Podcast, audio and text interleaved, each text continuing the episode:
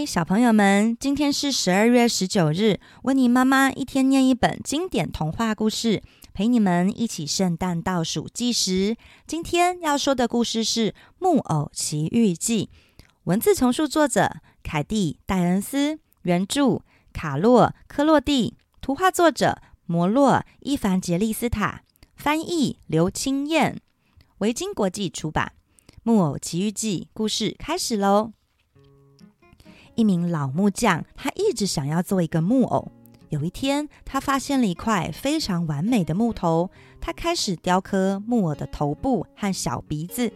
可是，慢慢的，木偶的鼻子却自己越长越长，越长越长。老木匠很震惊，却还是继续雕刻着。经过了几个小时，他终于完成了木偶。老木匠脸上也露出了笑容。不过，木偶突然活了起来，扯掉了老木匠的假发，跑到屋外，并大叫着说：“我才不是木偶呢！我叫皮诺丘，而且我是真正的男孩。”皮诺丘不停地跑啊跑啊跑，遇见了一个警察。警察说：“怎么回事？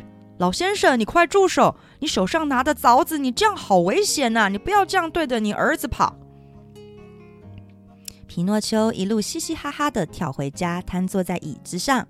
这时候，旁边的一只蟋蟀发出了声音说：“你这个笨木偶！”“嘿，我不是笨木偶，我是真正的男孩。”蟋蟀说。“哼，你才不是嘞！你是一个淘气的木偶，只有好的木偶才能变得真正的男孩哦。”听了蟋蟀的话，皮诺丘陷入了沉思。直到木匠爸爸带了晚餐回家，皮诺丘说：“爸爸，我想要成为真正的男孩。”木匠说：“那我就送你上学开始吧。好好上课吧，皮诺丘。”上学途中，皮诺丘看见了一群人，有一个衣着得体的男士说：“你也是来看木偶戏的吗？”皮诺丘说：“木偶戏哦，太棒了！”皮诺丘为了看木偶戏，他卖掉了上学的课本，买了一张门票，冲进去看戏。表演者对皮诺丘说：“你好啊，木偶，来吧，和我们一起表演吧。我们要去遗失玩具的国度，一起去吧。”有一个小丑对着他说。皮诺丘居然马上就答应了：“好，我很想去，走吧。”到了遗失玩具的国度，哇哦！他发现是一个非常大的游乐园呢，耶！皮诺丘惊声尖叫着。皮诺丘慢慢的开始了说了谎。有一只泰迪熊问他说：“你也是遗失的玩具吗？也是没有人要的玩具吗？”皮诺丘说：“对。”这个时候，他的鼻子开始有点痒痒的。泰迪熊继续说：“我没有家，我是被人家丢掉的。”皮诺丘又说谎，他说：“我也是哦。”结果他的鼻子开始变长了。原来呀，只要皮诺丘说谎，他的鼻子就越长越长，越长越长。这时候，蟋蟀又出现了：“笨木偶，你的爸爸非常的担心你哦，他正在划船渡海要找你哦。”“哦，那怎么办？那我必须赶快回去救他。”皮诺丘说完，他的鼻子居然开始缩回去了。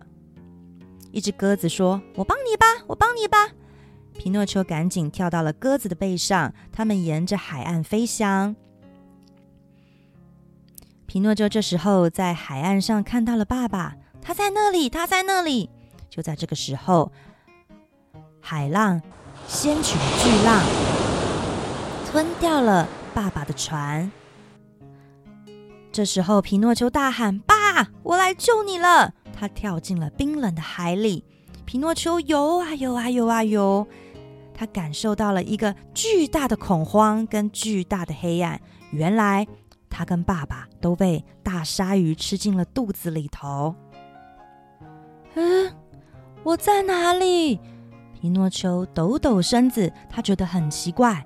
他在黑暗中凝视着，仿佛看见一道微弱的火光，他顺着光源走过一条泥泞的隧道，然后惊讶地停下了脚步。一个老先生坐在书桌旁。是爸爸。爸爸，对不起，我实在太淘气了，可是别担心，我会想办法让我们离开这里的。皮诺丘领着爸爸沿着这条泥泞的隧道往回走，一直走到了洞口，看到了大鲨鱼的尖嘴利牙。快跳吧，爸爸，我会拉你上岸的。费了一番功夫，皮诺丘和爸爸终于在5:10回到了家。爸爸说：“你真是个好木偶啊，好儿子。”爸爸亲了亲他，并说了晚安。第二天早上，皮诺丘醒来时，感觉和过去不一样了。爸爸，我终于成为真正的男孩了。Hello， 小朋友们，如果喜欢听温妮妈妈说的故事，不想错过更多精彩内容的话，记得要请爸爸妈妈帮忙订阅、按赞、分享、开启小铃铛哦。小朋友们，今天的故事时间结束咯，谢谢大家的收听，我是温妮妈妈，我们下次见。